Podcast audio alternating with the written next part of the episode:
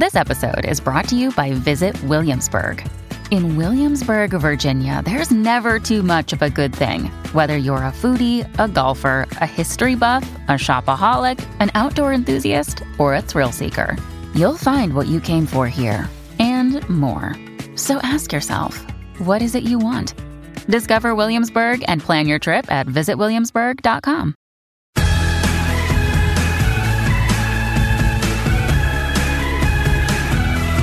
I went to Berkeley, UC Berkeley. However, that's not where I started.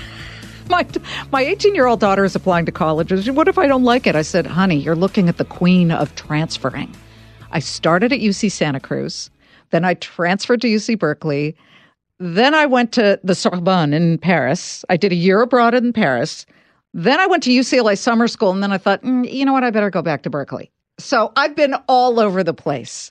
My next guest has had an equally, if not more fascinating education. Harvard. She got a Fulbright scholarship. She went to Oxford University. And now she is running one of the hottest startups when it comes to online travel activities, booking, and the marketplace that she is making. I'd love to mention that she is also someone who has climbed very personal and difficult mountains to get where she is today. And I'm not just talking about, oh, you failed here or there. These are shocking, upsetting, and important stories that she is to tell. And we're going to hear both her success and what she had to fight through to get there. Ruzwana Bashir of Peek Travel is with me now. Thank you so much for joining us on Everyone Talks to Liz. Thank you for having me, Liz. Really oh, excited to be here. Okay, you travel all over the place. Tell me your latest travel schedule that you have just endured. Well, I was just saying that I just flew back from London uh, last week and I went straight to Utah, where we actually have a pretty large office. Over 100 people in our team are in Utah. And so, kind of New York to Utah, back here on a red eye, um, which, by the way, from Salt Lake to New York is not a great red eye. It turns out it's only about three and a half, four hours long, and you land at 6 a.m. and you slightly regret the red eye. Um, but it's great. Um, it's great to be here. And, uh, and I feel very lucky to be able to travel. Um, it's fun and a big part of um, what we do as a company. You know, we connect the world through experiences, and a lot of what we're doing is helping people go out and have uh, great ways to explore the world around them. Well, it's no longer enough to say, I've booked my hotel, I've got my rent a car, I'm going to Athens, Greece. Talk specifically about the company that you have built and what you do for every traveler who wants to take it one, two, or 30 steps further. Yeah. So, I mean, I think when I was traveling myself, I um, one of the big pain points I had is it's really easy to figure out where to stay or you know how to get a flight. But when it came to all the things you do, I was spending hours and hours researching what should I do when I go to a new place. Maybe I'm going to New Orleans for the weekend. I've been thinking about that for President's Day. What do I do when I get there? Um, you know, figuring out what operators are out there doing great experiences and then seeing who's trustworthy. What would I actually personally like based on my interests? And so the whole process of booking great things to do was always this really lengthy thing, many hours of research, and then having to make lots of phone calls because very rarely were these small businesses online. And so I had that problem myself, which is what inspired me to start building Peek. And so with peek.com, we have a one stop shop for consumers to come and they can book from over 20,000 activities. So we've got the largest selection of activities in America. America.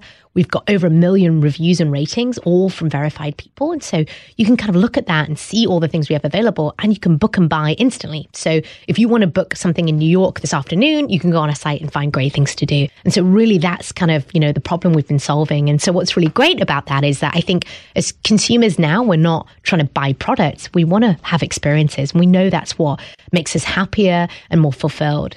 Well, it's beyond the usual tourism. Let's go see the Statue of Liberty. These are these are very unique experiences.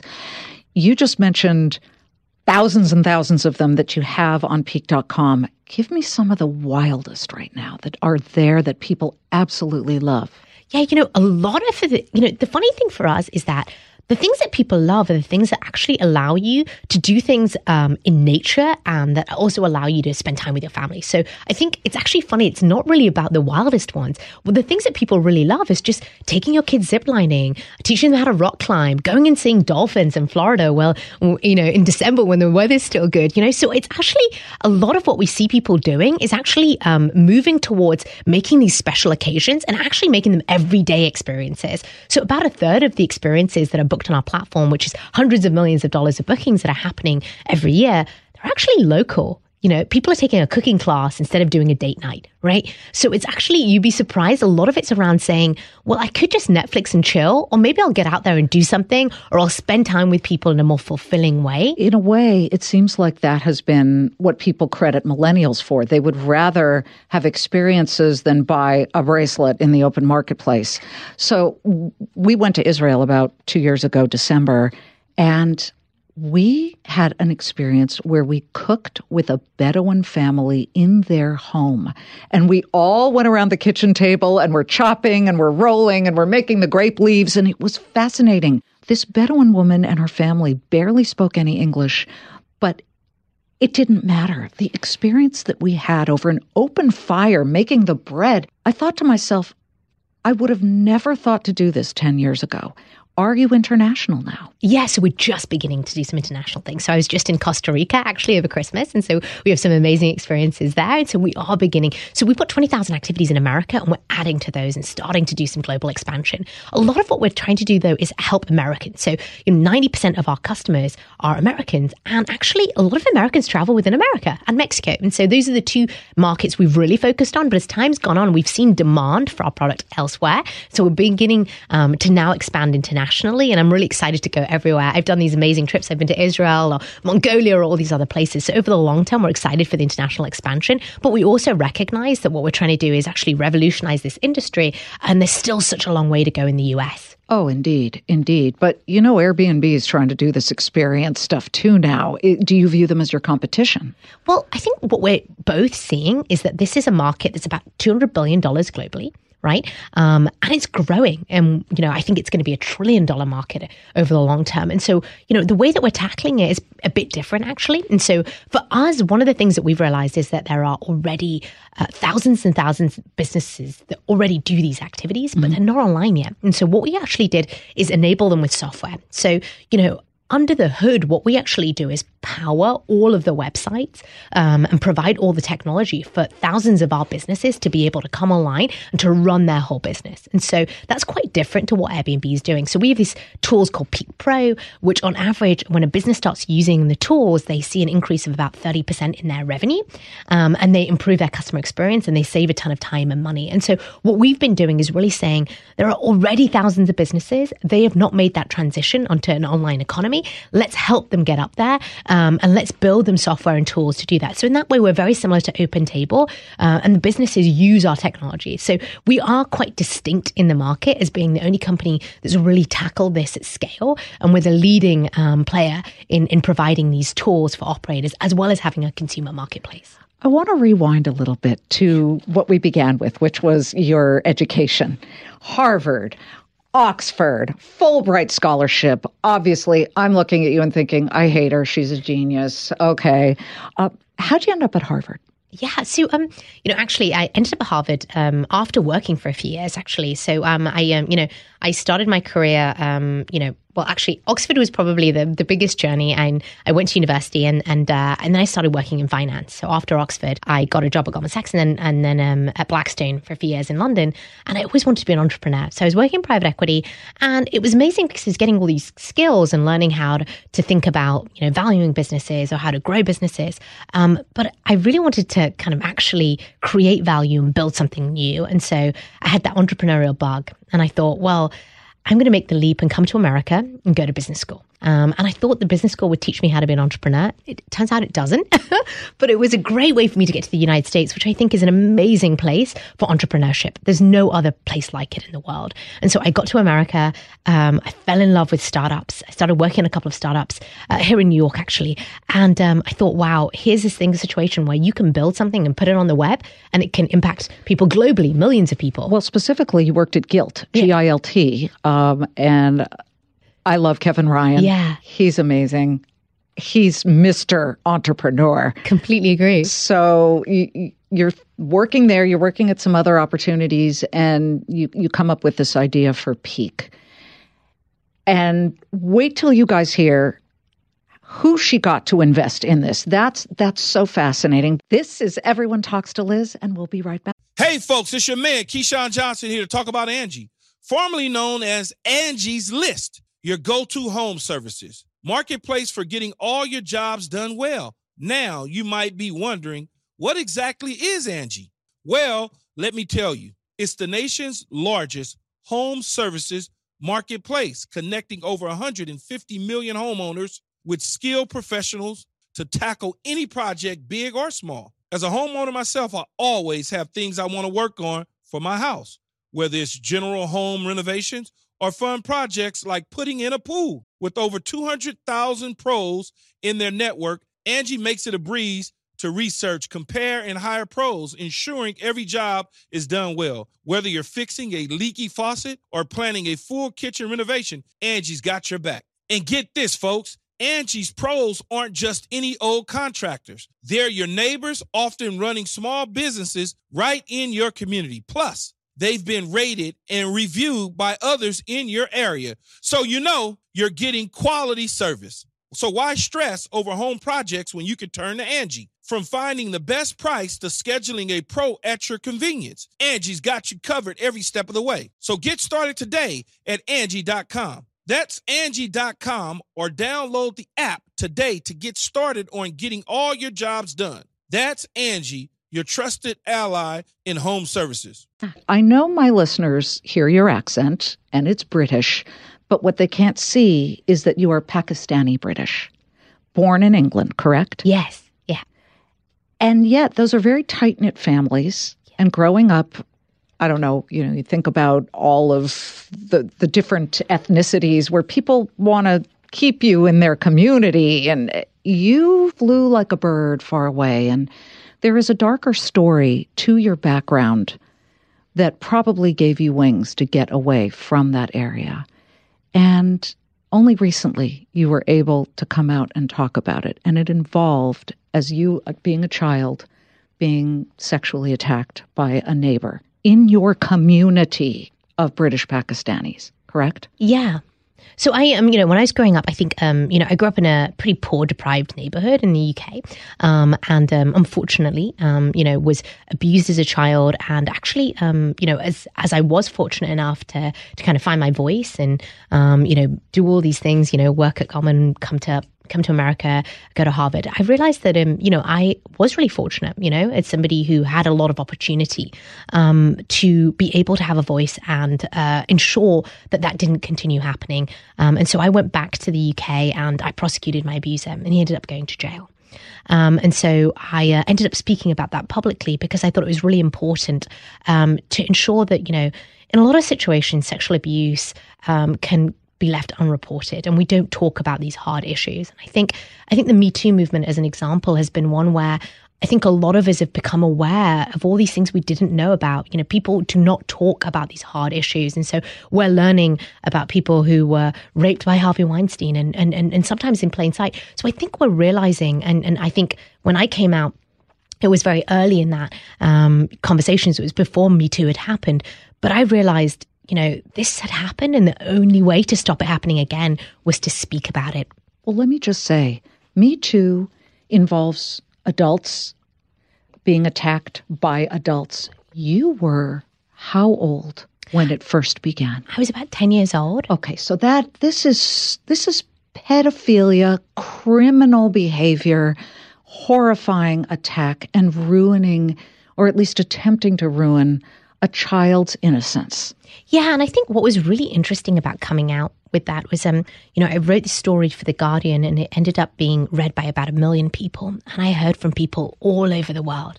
So I was getting contacted by, you know, American friends, you know, uh, a, um, a, a, successful entrepreneur that I knew who had been, you know, who had been molested by police officers in his uh, small town in Maine, right? Through to, you know, uh, somebody from Japan, someone from Switzerland. And so one thing I realized is that communities all over the world really find it very difficult to talk about abuse. And whether it's with children or with adults, actually, you know, I found that in my experience of hearing from many, many people, lots of men and women actually, mm. that they've been abused as children, um, you know, basically saying, you know, we were in environments, especially 10 or 20 years ago, where people didn't talk about these things or people opened up um, and, you know, shared it with their family, with their church and other places. And they, they, it fell on deaf ears. Well, let me just let our listeners know that when you finally came back and told your own mother, her reaction was not what you had hoped. It wasn't. And unfortunately, what I learned over this time period is it, you know, unfortunately, a lot of victims um, you know, and and who come forward have similar issues. So we expect, I think, our families to be extremely supportive. Um, we expect, you know, uh, police, the police to be really uh, supportive. And actually, I think, unfortunately, we've built in society these kind of uh, situations where often people are not. You know, they find that it's, um, you know, my community specifically, there is a lot of shame associated with it. Um, but in a lot of other places, I think, you know, it's it's that people don't want to deal with these tough things, right? And especially especially if it's in the past. You know, if it's happening something that happened 10 or 20 years ago, it's very difficult. In the US, for example, some of the folks that I spoke with who were victims of abuse said that the statute of limitations stopped them from being able to come forward. And if they've been abused as children, of course, they might not have had the courage to say something. Um, and as they come forward in their 20s and 30s to say, I want justice, I want this person to, to, to face justice, they weren't able to see that. Well, the movie Spotlight, which was that that that group of heroic journalists at the Boston Globe who took on the Catholic Church was very reminiscent to me. I worked in Boston, and my very first assignment, they sent me out and they said, This priest has been accused, this Catholic priest has been accused of molesting children. Go knock on his door. I get in the car with the camera crew. I charge right over to the neighborhood. I turn to my cameraman Irish Catholic guy, and I said, All right, let's go. Let's get the camera. I'm going to bang on his door. And he said, I'm not going up there. This is my parish. I am not doing that to my priest. And I remember thinking, Whoa, hold on a minute. I know in this country you're innocent until proven guilty, but I, it was my first day, and I thought, oh, listen, I'm Jewish. We have our own problems. But um, I, I, just was so confused. And I said, all right, um, I'll walk up, you shoot from the car window. And he said, okay, that I'll do. But that community, the Pakistani community, but your own mother felt that you shouldn't come out because it would bring shame to the family, when in essence, it should bring shame to the criminal who did this to you. You testified and got him how long a sentence? Uh, his sentence was about seven years. Uh, he ended up serving a little less than that. Um, but I think it was a really important thing. And I think, you know, I, I think as entrepreneurs, you have the job that you do mm-hmm. in your community in order to, to help your community. And so we connect the world through experiences and it's very fun and we help people find great things to do and there's a lot of smiles. But I think also, I think as entrepreneurs, we do have voices about how we can impact uh, the world around us. And I think that for me, it was really important that, you know, I, I just started on my journey with building Peek that I actually recognize my moral responsibility um, to others. And, and I think when you do have that voice, I was able to go back and, and, and ensure that he went to jail, but also speak about it so that we can have this conversation today. Um, I heard from all these people from all over the world, and actually, it, it meant that some people went forward. And so the, the person I mentioned, the entrepreneur I mentioned um, from Maine, mm-hmm. he actually went back to his local community um, and tried to tackle, um, you know, a situation where police officers were responsible for, for, for abusing young boys. And I think that in the end, you know, whenever any of us take a step forward, we help others to feel that sense of bravery feel that sense of courage. And so, you know, I think for me, um, it's very, very important that we recognize our responsibility as leaders and that the voice that we have. After he was convicted, did you hear from other victims that had been attacked by him? Not from him, but I heard from lots and lots of victims. There was actually another person that that, that um, came forward with me, and that's how we got that successful prosecution. Um, but um, um, I heard from victims from all over the world, um, in lots of different mm-hmm. communities, lots of different religions, races, and um, and gender. You know, both. What was it like facing him as an adult? You know, I think um, it's always tough to bring back things that you haven't thought about for a long time. So it was definitely tough, but it also felt quite freeing to know that you could actually take, you know, I think from ultimately in life, wherever you can have some control over the outcomes, you know, um, it makes a big difference. And so for me, it felt quite um, liberating to be able to tackle this thing that I really cared about. Well, the the world is filled with stories of people who buried things like this, and the truth will out. And it, it sometimes comes out in very bad ways if you don't deal with it. And we applaud you for the bravery, but also the impact you have on other victims that are out there to say, you know what, it's okay. Come out fighting, even if your own mom is against you doing it. And by doing this, you've been able to succeed professionally in so many different ways and that's that's the great part of what we try and do here at everyone talks to liz is tell those stories of eventual success after having dealt with such horrific or difficult challenges that said when you came up with the idea for peek you went head first you're saying i'm going to go to the very top and try and get people to invest in this two of the biggest names in silicon valley Eric Schmidt, who ran Google for many, many years, and Jack Dorsey, who founded Twitter and now runs Square, gave you money. How did you convince them? What was your elevator pitch? Yeah, so I think um, when we started the business, we were just saying this is a two hundred billion dollar business, uh, uh, sorry, industry, and there's no big business. You can't give me a name of a company that helps you book a great experience, right? Um, and yet it's really, really difficult. So it's the third biggest segment of travel and there's no there's no companies digitizing it, bringing it online, or having to make phone calls. None of us want to make phone calls. So our, our elevator pitch was very simple, which is we want to digitize the experience economy, um, and that really resonated with those guys. I'd also, um, as I mentioned, I worked on a couple of startups, uh, so was fortunate enough to work with Kevin Ryan uh, at Gilt and uh, my co-founder. So you know, my background was more on the business side. My co-founder went to MIT. Um, you know, had spent 15 years in Silicon Valley building great enterprise uh, software companies companies. And so the two of us came together and we really um, went and pitched people we'd talked to previously in, in the old companies we'd worked at. So we worked at startups before. And so that gave us an in way into like being able to talk to some of these investors. And so, you know, as soon as kind of one person took it seriously, we started to get those conversations rolling. And I think, you know, one thing that investors can be criticized for a little bit is, is the herd mentality. It's really hard to get the first yes. Oh, but once you do get that yes, it right. does make it easier. So and then suddenly everybody wants in and you're saying, where were you guys when I was knocking on your door half a year ago? Completely. And this, so a lot of people say no, um, but once you get that first yes, um, it, it makes people think, okay, maybe there's something here. And so, you know, we were able to get those those initial couple of yeses, and that allowed us to get some great investors on board. And and now we've raised about fifty million dollars to date, and we have, you know, the the CEO, former CEO of Yelp, the uh, the founders of Kayak. Um, you know, the on our board we have um, Pete Flint, who um, founded Trulia uh, and scaled sure. up that business. And so, um, you know, we've got some really amazing people who have built very large technology companies like Google and others. And it feels like you have a, a long runway here because you can expand internationally and you can look for those incredible experiences all over the world in somewhat untouched, pristine areas. I have to ask, what is the most fascinating location and experience you've ever participated in?